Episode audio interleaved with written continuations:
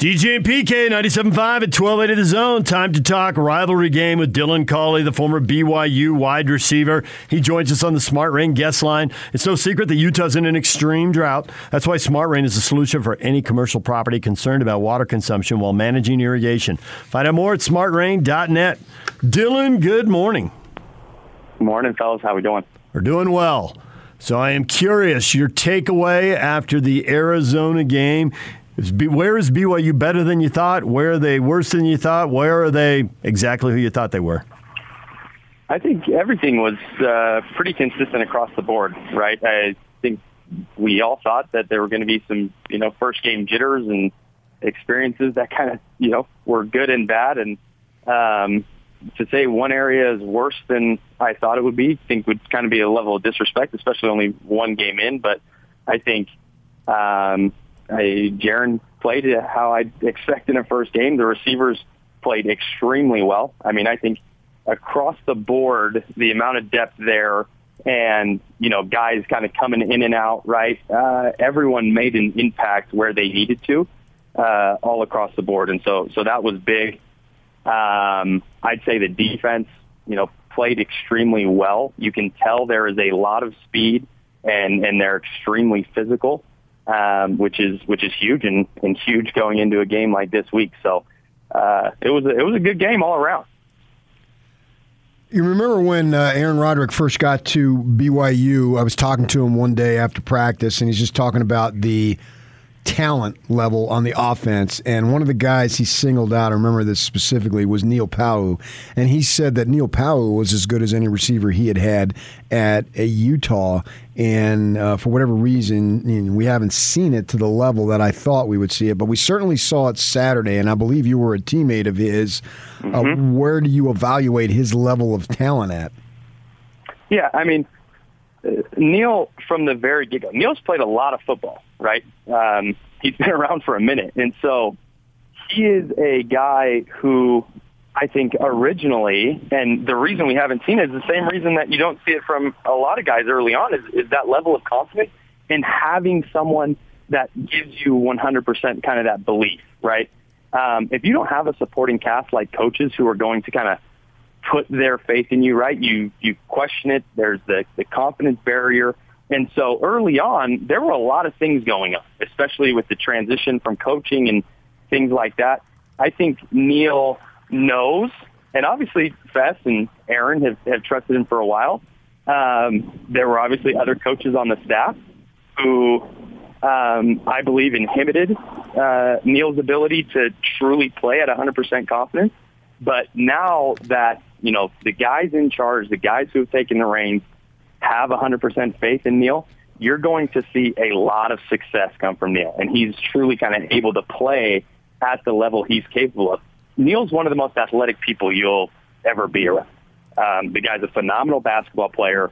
He's an unbelievable football player, right? You saw every facet of the game be played by Neil this weekend, including throwing the ball, right? Yeah. Uh, which is something he prides himself on um, deservedly so. And so I think uh, you know he's kind of he's kind of kicking the gate wide open, um, and a lot of that has to do with who trusts him and, and where he stands in the offense as kind of the, the leader of the receiver room. I was surprised the tight ends weren't more productive. Do you think there's any explanation for that? Sometimes it's just the way a game goes.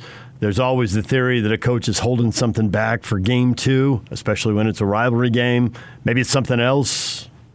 Yeah, uh, to be honest, I, I, I, we were having that same conversation in the house this weekend, and um, you know, between Isaac and and Dallin Holker, you have two, and I think I talked about this last week, right? You have two tight ends that are equipped to be extremely good Division One receivers, right? To play just receiver, but they're also extremely physical, and I think, you know. Um, to say, you know, maybe not showing all of the cards and maybe just ensuring that, hey, let's get these guys in the trenches. Let's get them physical. I don't think Isaac has had the load in regards to being in the box and, and blocking um, experience that, uh, you know, he didn't get much of that last year, right? And so, you know, I think maybe just getting everybody warm um, was was probably a priority, and then not having to show as many cards and, and the way that they're going to use them and the ability that they have to use them in the Utah game was was a big part of it. But to be honest with you, probably my worst take uh, over the last year since we've been doing this is, you know, knowing, you know, giving you a good enough answer on on why the tight ends weren't utilized. Um, but those are those are kind of my guesses. So, Dylan, I find what you just said uh, in the prior uh, response fascinating in terms of regard and with regard to Neil Pau'u, as far as his ability. Plus, you need coaches to believe in you, and uh, that opens up the possibility of guys having talent, but coaches not believing in them for whatever reason. Uh, what would be reasons to believe or not to believe in players? Yeah, I, I think a big part of that is the way in which coaches express their trust in players um, is very different, right? That was something, to be honest with you, that I struggled with in a lot of different areas. There was a lot of questions of, of insecurity in terms of who was confident in me and who wasn't um, for a long time, right? I think if you look at my career at Hawaii, uh, my freshman year, you know, there was questions of kind of confidence, um, you know, and, and obviously coming off my mission and was I doing what I was expected to be doing? And so there was some inconsistent play, right? Especially towards the last half of the season once Coach Chow uh, was let go. And then my sophomore year, um, we brought in Kefense Hynson, who's I've, who I've talked about multiple times on here, uh, who's now the receivers coach at Oregon State. And building that trust was huge for me. And he put a lot of confidence into me all the way up until I left it to go to come back to BYU. And you saw it in my play throughout my sophomore and junior year and the way I kind of accelerated and grew. So um, with, you know, those types of kind of positive reinforcements, and each player is different in the way that they want to be coached, right? I am a perfectionist. Neil is a guy who you know, is a perfectionist when it comes to playing the receiver position and being the best on the team. And so, you know, Neil's the type of guy that needs that that uh, affirmation um, in in the same way that many many receivers do. And if you're not getting that, or the guy in charge apparently, right, and the guy in charge apparently isn't giving that, uh, it's very hard to feel your worth as a receiver um, because you rely on so much I mean, it's not just like a quarterback or a running back where it's, hey, I don't need to worry about the center to quarterback exchange. I don't need to worry about just getting the ball handed to me. Right? There's so many other facets of playing receiver where you could be the best guy on the team and only getting a target or two a game, right? Because you rely on so many other facets. And so the least people can do, if you have a phenomenal football player, if you have an extremely good receiver, the ability to really show them on a regular basis, hey, you're playing great. You're doing phenomenal. I know we didn't get the ball to you, right? But I need you to know that we do trust you. Um, and so that's a that's an entire conversation that I think wasn't taking place prior. Um, and now with the guys holding on to the keys, they're doing a, a phenomenal job of that. How much that comes down to there's someone else that they just trust more, and with everything going on, that's where the attention goes. And a quarterback has a relationship with a guy and trusts a guy. And how much of it is the quarterback oh. as opposed to the coach? Well, oh, one no, this is that is 100, percent and that's why the key part of that is, you know, these are a lot of the things that take place with a best player, right? Um, you know, or a top three guy in the receiver room like those top three guys in the receiver room need to know that they are appreciated. Um, and yeah, a lot of that can do with the receiver or the receiver quarterback. But once again, if you're an extremely good receiver, you know that the quarterback is your best friend. And so there shouldn't be any issues with you and the quarterback. Like that is, that is prime relationship 101. There's only two guys you focus on on a daily basis to make sure that they've got all the snacks, treats, right, errands run, and that is that is your quarterback and the equipment manager, right? As long as those two guys are taken care of, you're going to be pretty happy. so that relationship between quarterback and receiver obviously is very important as you're referring it to. Romney goes down, the Nacua brothers didn't play. Uh, Kalani comes out and says Monday that he oh I actually I think he said it Saturday night down in Vegas. I was there that uh, that he expects them to play, but in a sense because we've already seen the Hall to Pau connection. You think that Neil has a leg up now in establishing the trust of Jaren Hall? And that just really with the timing which Neil's been there, right? Neil's been on part of the team longer than Jaren has. And so, you know, you're always going to have that anchor. That's what makes transferring so difficult. No matter who you are, no matter what relationships you had. I mean, you talk about transferring into a situation that you thought that I thought right uh, was going to be just absolutely, you know, mixing butter. Uh, you know, a lot of those things don't happen because there's other uh, other aspects, and you know, um, and so, you know, to say that uh, Neil Neal has the upper hand no matter what in that situation. So, scout the Utes. You probably saw some or all of the Weber State game. What is the biggest problem they present to the Cougars?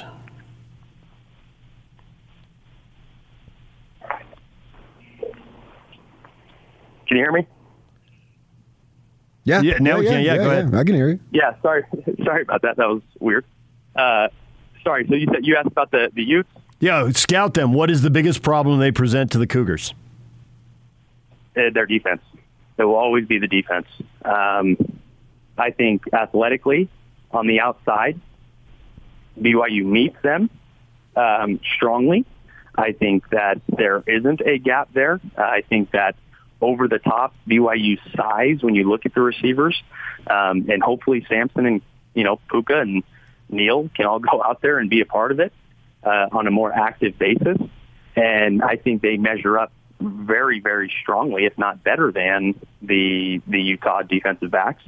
Um, but when we talk about the defensive line and that box with those linebackers, um, you know, I think for 10 years, there's been very few teams, especially in the Pac-12, that do it better. And so it is going to be a, uh, it's going to be a tough one, you know, for that offense to be able to get everything together and make sure they're playing at their top their top level. I mean, this isn't a, this is, you're playing this game at 98%. You cannot be that 2%, you know, you can have, you're going to have mistakes. Things aren't going to be perfect, but this is a game where you need to be as close to perfect as possible. Yeah, I think that was one thing that the coaches were extremely com- pleased with the Jaren Hall is there were zero turnovers. So you think now that uh, he showed that he can take care of the ball. He made good decisions there, and I. I'm trying to remember. I don't think there was anything close that was a possible interception that went off a hand or whatnot. It looked like uh, either it was to his guy or was on the turf. Uh, with that in mind, how much more aggressive do you think that BYU's offensive philosophy will be, knowing that there's a level of trust that Jaren can take care of the ball? Yeah, I, I think it's you're going to see a lot of it, and that's the big, you know, Jaren isn't uh, scared. Jaren isn't afraid. I don't think A Rod is scared or afraid. I think what you have is a very, very thought provoking quarterback, right? Who is going to do his best to make the right decision. Um, and when you have that and you know you know, the first, the, the biggest part of trust when it comes to selecting a quarterback is, are you going to put us in positions to win or are you going to put us in positions to lose with your choices? Um, not your talent, not your ability, right? But when you have choices, what are you going to do with those? And Jaren will always be a guy who puts you in the best position to win with his decisions. Um, he's cool-minded, right? He's extremely athletic. You can trust his legs, just like you saw on Saturday. And so, I think they can really they can really open it up. Um, you know, they can they can really open up the entire offensive playbook. I mean, the rest of the season, do you really have anything that you are kind of ride or dying on? Right? Yes, you have a ton of big games, and you have a ton of big opportunities to go in and to win Power Five conference games and show that you deserve to be in a Power Five conference. But this game is this game's it, right? And so, yeah, I'm I'm willing to say, hey, let's go in here at 110 percent and uh, make sure we can get this one under our under you know under our belt, and we'll go in knowing that we can compete with anybody the rest of the season. So does so, this does the streak end here? I believe so. I think it's going to be an extremely tough game, and it's going to come down. It's going to be chances are a last second a last second hoorah, but um, I firmly believe that that this streak ends here. All right, that's what I want to hear, brother. now, there's a lot of prayer and a lot of faith going into that, and potentially some fasting, but I firmly believe that. Well, what's interesting now is you're an alumni. You're not that far removed, but you are an alum of BYU, and obviously the Collie family. You know, it's kind of sort of right there with Kaufusi's in terms of uh, the connection mm-hmm. to BYU that runs very, very deep, going back many, many years. And so, as an alum now, from a different perspective, how much does this streak bother you? Oh, it's bothered me since day one. Right. Um, I am not a uh, like I'm I'm a big BYU fan.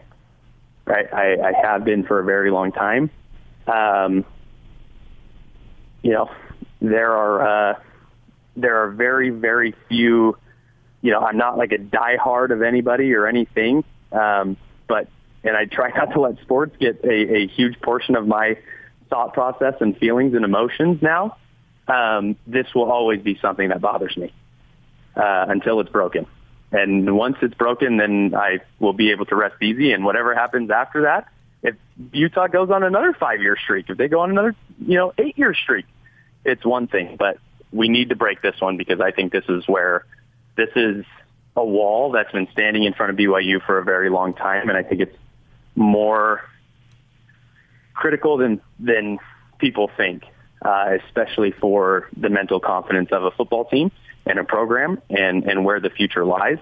Um, this is, it's a big one. And I think if BYU wins this game, right, you'll start to see that respect put back on BYU's name when it comes to the Utah BYU rivalry because the uh, the nonsense of you know who's Utah's rival, um, uh, you know, and, and trying to think of all the oh Colorado and USC and you know that's that's all wrong and that's all fake. And I think when it comes down to it, everybody knows BYU is, is Utah's biggest rival and vice versa. And the only way to really crush all of that narrative is is to end the streak this weekend.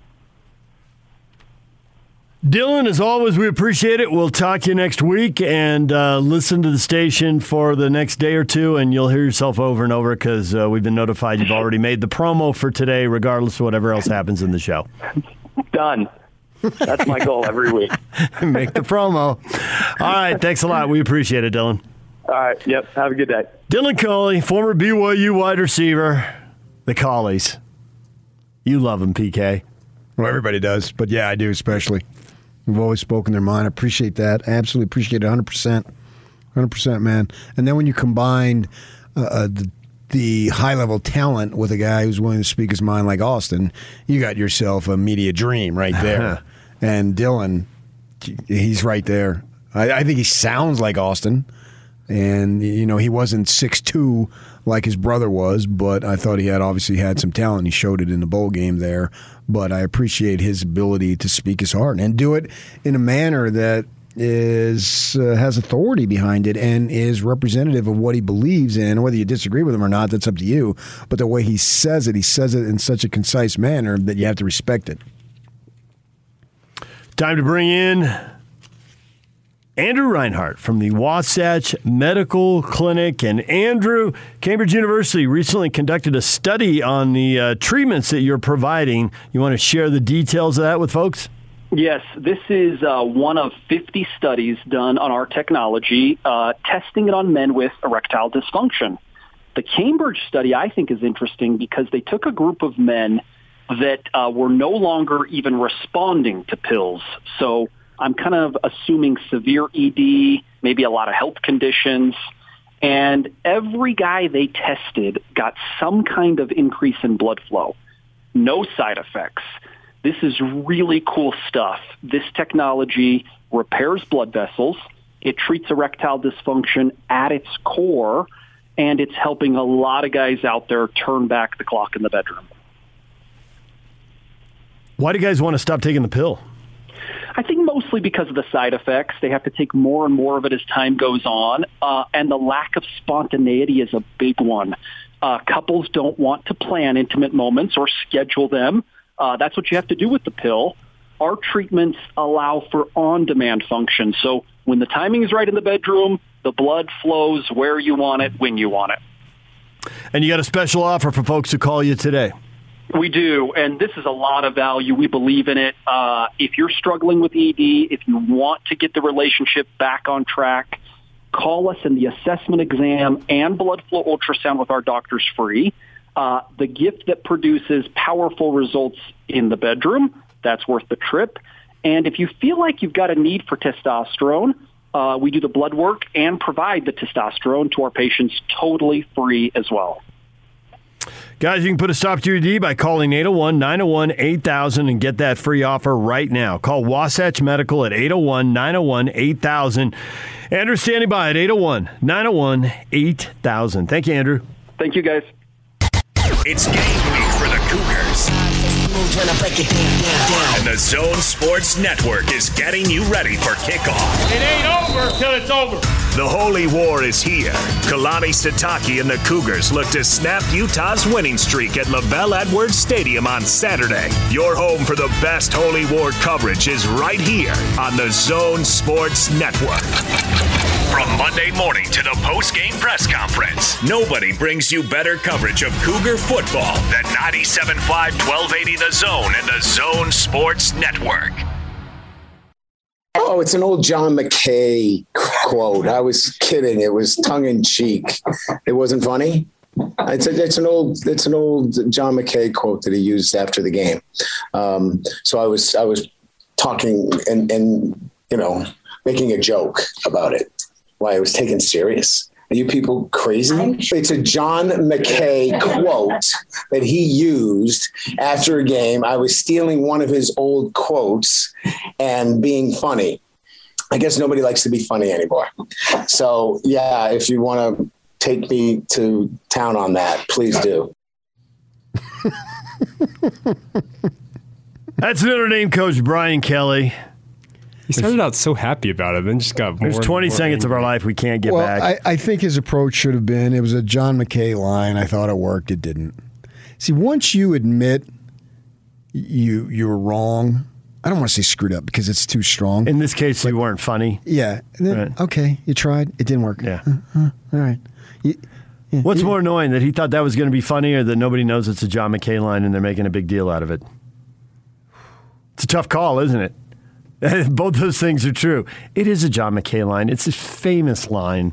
Look it up. He didn't come up with it. It fell flat. Whatever. Move on. Okay, so that's it. It fell flat. I thought it would be funny. Turns out it Yeah, wasn't. And it then wasn't. everybody's going to say, basically, you're you're apologizing, and we're all human beings. And if that's the greatest mistake you make this season, wow, I know. It's not that big a deal. It wasn't funny. It was awkward. It was awkward. It's still I was watching it, and I thought uh, that didn't work. I mean, I know, I know. immediately. I, don't, I don't know if But you you were watching also- it. At the I time. wasn't watching it I when was, happened. Yeah. But that didn't work. But you also knew that John McKay had uttered that line, and it's been written and repeated hundreds of times since he said it. I mean, he said it 45 years ago. His team lost 20, 26 games in the NFL as an expansion team before they won their first one. They were terrible. Yeah, back when you couldn't just get free agents And left and yeah, right. you couldn't turn things around. And he was coming from USC where he had won a lot. And he was struggling Oh, with he's a legend. 26 straight losses. Oh, yeah, big time. National titles, Heisman Trophy winners. His USC teams were very good. He was the good. Frank Kush of California. Frank Kush was the John McKay of Arizona. We've talked a lot of rivalry game, and USC uh, under McKay famously lost a game to Notre Dame, and he said we'll never lose those guys again, and they didn't lose until McKay was gone. Is that going to happen with He Kyle? right. Yeah. Under your theory that Kyle is, I mean, it's year 17, so it's also obvious math, but he's he's much closer to the end than he is the beginning. But since they're not playing the next couple of years, even if Kyle coaches another five or six years, he's not going to play him that Ooh, many more yeah, times. see. you know. And if he only plays, if he only coaches three or four more years, this could be his last or next to last rivalry game. If I had to guess, I would say he would be the coach in 2024. Yeah. I mean, I can't guarantee that. He'll announce it on his own time. Nobody guarantees anything, and he has the right to change his mind. And But I think Whatever. that he will be coaching that year. Uh, that sets up. um it's hard to say what the conditions of the program are going to be because BYU now is about to undergo a major change. You'd think, right? You would think that this would, and I know the people out there who will say, well, they get into the Big 12 and that's great, but BYU's core group is still who they are. Well, maybe they lose fewer of the top LDS players, and transfers are such. Man, if we didn't learn that this past weekend, we got to knock it through our thick skulls here. Transfers are a big part of the deal, and we've seen it with BYU basketball. You can get players to come in for one year. Player might not come in as a freshman, might be more than willing to come in as a senior. Oh, particularly at BYU and particularly a non LDS kid. Right. Because you can explain to them you're you're coming here and you're going to play Oklahoma State, you're going to play Kansas, you're going to play Texas Tech, you're going to play Baylor, and you're going to have 20,000 people here. Because for the next whenever it happens because I don't know, I, I it's probably going to take 2 years for them to be a full-fledged playing the conference uh, the schedule maybe sooner, maybe next year, but probably I, I would guess two, but I don't know that. I'm just guessing. No one's told me that. Uh, the point I'm making is the Marriott Center on conference home games is going to be electric. It already is pretty good. It's going to be even better. Right. But everything we've seen with the basketball program, we're going to see with football now. Don't you think? As far as tra- the ability to get transfers to come in, Yeah, yeah, yeah, This yeah. is- it's going to open it up. You're going to go. Right. It's the Big Twelve. Yeah, I mean, you're going to get in there. Yeah, yeah, and this is great for BYU, and it was great for Utah too. Kyle told you a thousand times we gotten in the doors we never got into before. We get Jaylon Johnson to choose Utah over Oklahoma and SC. The the results are obvious. They had nine guys drafted the one year, and then all the defensive team. They used to struggle at linebacker. Now they got pros at linebacker left and right. Yes. So it's obvious, man. You see it. Sometimes you can't see your kid grow. Uh, your cousin from Oshkosh can when he comes into town and sees him. Hey, your kid, he went from 5'10 to 6'4 in a heartbeat. You probably didn't see it. But the rest of us, whenever we, I didn't see him that much, but when I saw him, wow, this kid's really tall. So it's hard to notice. And we're in the middle of it, but step back. The same thing is going to happen to BYU. They're going to get players that they didn't get before, and they're still going to rely on their recruiting base for sure. And I, and I think that they're going to be able to. Uh, the transfer portal is just set up for BYU because you get there's a massive difference between a freshman and a junior and senior, and that junior and senior is going to come in. Okay, they've got some quirky rules here, but I'm not going to be here forever. And I can tell you some stuff that uh, they're told when they go home for the summer. Just we'll leave it at that. But uh, then come back and, and be ready to go, and they know how to negotiate it. it they're not that outrageous uh, of the rules, and so uh, what they they've got the internet. They're not Amish. Heyo. Who said that? It was Uriah Leotau. Oh yeah, yeah, yeah, yeah, yeah. This is so dope, man. It's dope. He loves dope. internet is dope. so they've got that. So So, does- yeah, I'm excited for them. So does BYU break through now? We spoke with Frank Dolce earlier this morning, Dylan Collie earlier this morning. Dylan stuck with the alma mater and said the streak ends here. Was there enough conviction? Did you believe it? Did you believe that he believed it? I believe did he, he say it believes it. because he had to say it. No, I certainly I, I believe he had to say it. Sure, I think he wants it, no question. He played there. Everybody in his family. Yeah, he said he's a fan. I think his Yeah. mother played BYU football for all I know. Uh, Yeah. well, they they seem like they all did, but That'd be a story. I think we'd know if that had happened. uh, so. But I think he believes it. Yeah, I I think that they're in the best position to win since uh, Hill's senior year, Taysom Hill, and they didn't play last year. I mean, they, They, probably they would have been in a great position to win last year. Yeah, I don't know if they would have won, but they, given the fact that Utah needed a second to reload, and they have, uh, you know, maybe they could have got them, but it didn't happen, so it doesn't matter anyway. All right, we've talked a lot about that this morning. Kyle Whittingham went through another press conference on Monday, avoiding the letters B, Y, and U, even though they are playing said school. And that led to the question in the morning. why does uh, why does Kyle do that while Kalani says he roots for Utah unless they're playing BYU? Well, one's a nice guy. Is this just left over from Kyle and Bronco got on each other's nerves big time? And Kyle didn't like Bronco and BYU because of it. But once he staked out the ground on BYU, he wasn't going back on it just because the coaches changed, because then it would be obvious it was uh, about Bronco and he doesn't want questions about that. So just stick with the whole BYU rivalry. I, I think there's more to it. I think that they heard a lot of crap.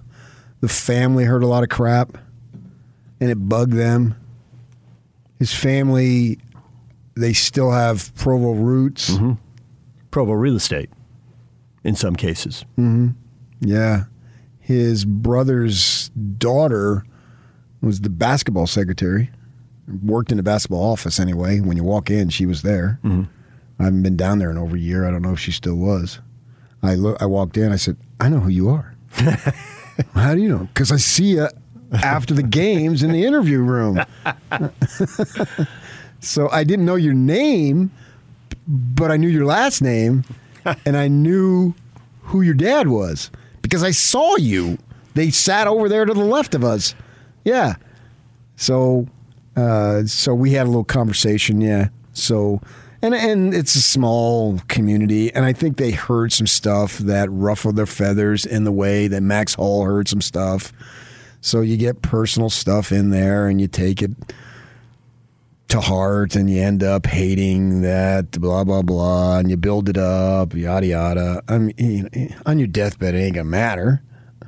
But for now, I think it's legitimate and it's real. And it's it's important for Utah to win this game. Because they're already getting beat. The fact is both schools are getting beat on top tier talent in this state. Can't argue that. So you you don't want to get beat to them. Then you're you're getting beat by all these other schools, and you're getting beat to the, by them. Oregon's coming in. Oregon's coming in and getting who they want.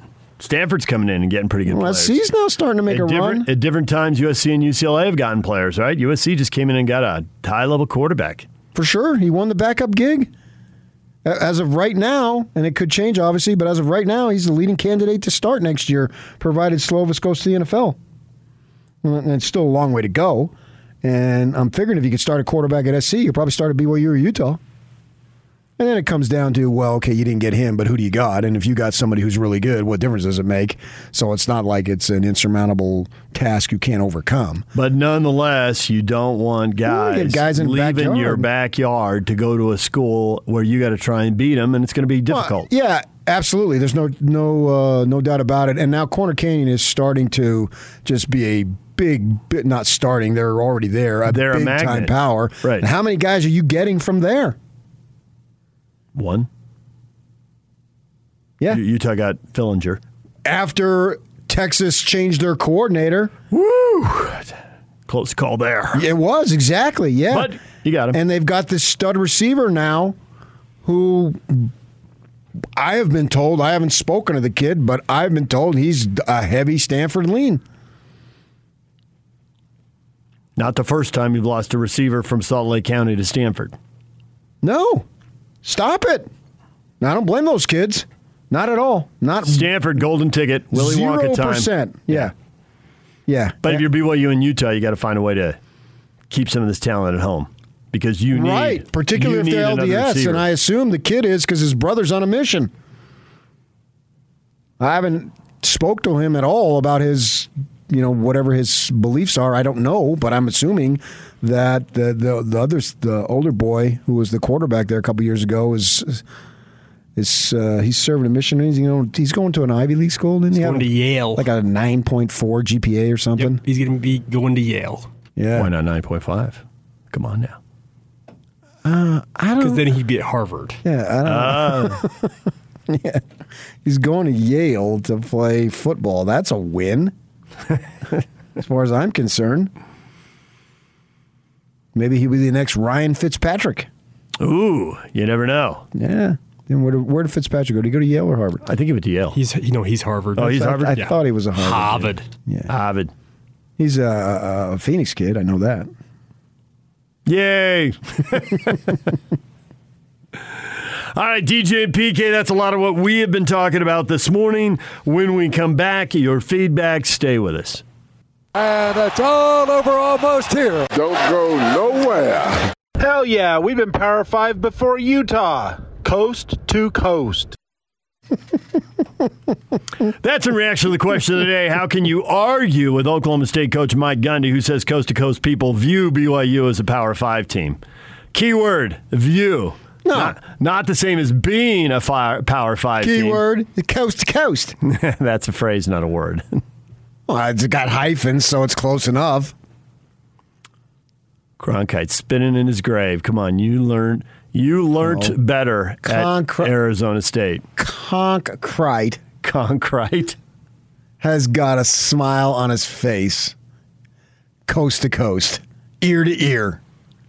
He's thinking, PK, thank you. People view BYU as a Power Five team, but you can't have the money, you can't have the status, you can't have the respect, and you can't have the access to the playoff Okay, system. yeah, but Oklahoma and Texas, they didn't even view themselves as the maximum, so they took off. So you've got the upper level. There's discrimination between why wouldn't Oklahoma certainly be viewed as the highest and be getting maximum dollars? They weren't, so they went to, to the SEC to get the even more cash. Yes, So they come did. on. It reminds Utah, me. Utah and BYU get across the line after Texas decides whatever they're going to do with their fate. Yeah, how about that? That's what it comes down to. It is. And we're biased because we're sitting here, but we thought 20 years ago Utah and BYU should be across the line. Certainly 15 years ago. Maybe not 20 I- for the Utes. Okay. But 15 for the Utes. Uh, 15 years ago, they already had the Fiesta Bowl and back to back conference titles, and we're beating teams. So BYU's got everything, or excuse me, Utah's got everything it needs. It's got a beautiful stadium, beautiful. If they could ever play a day game there in October, you can see. I don't know. If, Boy, it uh, was the last time they played a day game in October. Is that that Washington game? Maybe that was a day game. It's been a, it's been a while. uh, I can remember they played Arizona State in October Mm-hmm. a few years back, and we're walking up the ramp, and I'm walking up with Liz Abel, the old uh, longtime uh, sports information associate athletic director, and she looked at me, and it was it was about uh, four four o'clock ish. And she said, "Man, I just forgot how beautiful this place is." I said, "I agree, hundred percent. Yeah. This is just an absolutely gorgeous environment. It's you know by October we got the smoke to crap out of here, and we didn't have it then, and it was a day game, and it was it, it's just absolutely spectacular. You sit up there, you in the press box, you look at the mountains to the right, you turn around, you see the lake back there. It's just tremendous. Everything that they need to be successful at the highest level, they've got. It's exciting to be a Ute football fan these days. You've got a great program. You've got everything. If I were Ute, I would just be bursting with pride. Got a lot of feedback on Mike uh, Mike Gundy saying people view BYU as a Power Five team. Coast to coast. That's what he said. Jacob says if Kansas and Arizona are considered P5 teams, why not BYU? Because they're in P5 leagues and BYU is not. It doesn't Although- matter. It does matter. It does not It matter. It matters It a lot. Go go tell Sataki it matters. It doesn't matter at all. It does matter. No, it doesn't. A hundred percent, it matters. No, it does not. And when they get in the Big Twelve, assuming that happens, and we think it's going to, but it's not done until it's done. But assuming that happens, we're going to hear how they got a boost from recruiting. I think that's regionally. I don't necessarily think it's Power Five, but I'm not willing to say 100. percent So I'm uh, I'm agreeing with you to a good extent, but I also think it's regional because we don't know if they're going to be viewed as Power Five. But who cares? Well, I shouldn't say that's that's wrong. We do care, We but it's still the right move, even if somebody decertifies them. That's and true. Screw you, whoever And decertif- and I- decertifies them. And I agree with all of that. But the difference between what Mike Gundy said, and he was very on point when he said it, even though it's a point that we don't necessarily want to hear. It's true. Viewing people view BYU as a Power Five. It's not the same thing as being Power Five. Getting across that line matters a lot. And the fact that they were viewed that way and then they weren't in, so frustrating. The thing that just drives people nuts about college football. It can be so elitist and arbitrary. You're in and you're not. Yeah, but even if you're in, you're still not in. There's only really a few programs who are in, and you're not at that level. Utah's not at that level. Agreed. But it's a big step up to get across the line that we think BYU is about to get across, that Utah did get across. It made a big difference to Utah. That remains it has to be seen because I think that BYU is making a less of a jump than B, than Utah made. Well, that could be true. And it may go back to your point about whether this conference is decertified. I, I don't think that's going to happen. I think if people are going to talk like it's going to happen, but I think that eventually we're going to end up with that 12 team playoff. And with six conference, I, I think that the six top, six highest ranked conference champs get in. If there if there's that kind of rule in there, then that opens it up to a lot of people. And if BYU goes 40 years without getting in, what the crap difference does it make? Well, that'll be somebody else's issue because 40 years from now, you you and I aren't going to be caring. All right, DJ and PK. There you go. Dylan Collie will be the promo. He says BYU's going to do it. Right now, time to bring in Andrew Reinhardt from the Wasatch Medical Clinic. Guys have been struggling with ED, and Andrew, you've been on before to tell them we can help you with this issue, but guys are still hesitant.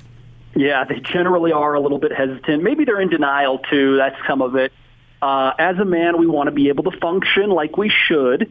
There are a lot of guys lacking, though, that are taking the pill or maybe have just accepted this as the new normal. And you don't have to live with ED. You don't have to take the pills. The technology at Wasatch Medical, backed by 50 studies, it's been called the new standard of care for erectile dysfunction. With pulsating pressure waves, it opens up and regrows the blood vessels. More blood flow where you want it, when you want it. And it has been so fun to watch patients get off the pill, improve their relationship with the significant other, and uh, overall happiness, in my opinion, as well. As always, you've got a special offer for the listeners. What are you offering up today? Yep, call us now, guys. If you're struggling with ED and want to treat the root cause, you'll meet with our doctor free. He'll do an assessment and blood flow ultrasound. Uh, you can leave your wallet at home. There's no cost. Lastly, you get that gift, very popular, that produces powerful results in the bedroom. It's all totally free. Guys, if you want to put a stop to your ED, call Wasatch Medical right now at 801 901 8000. That's 801 901 8000. Andrew's standing by at 801 901 8000. Thank you, Andrew. Thank you, guys.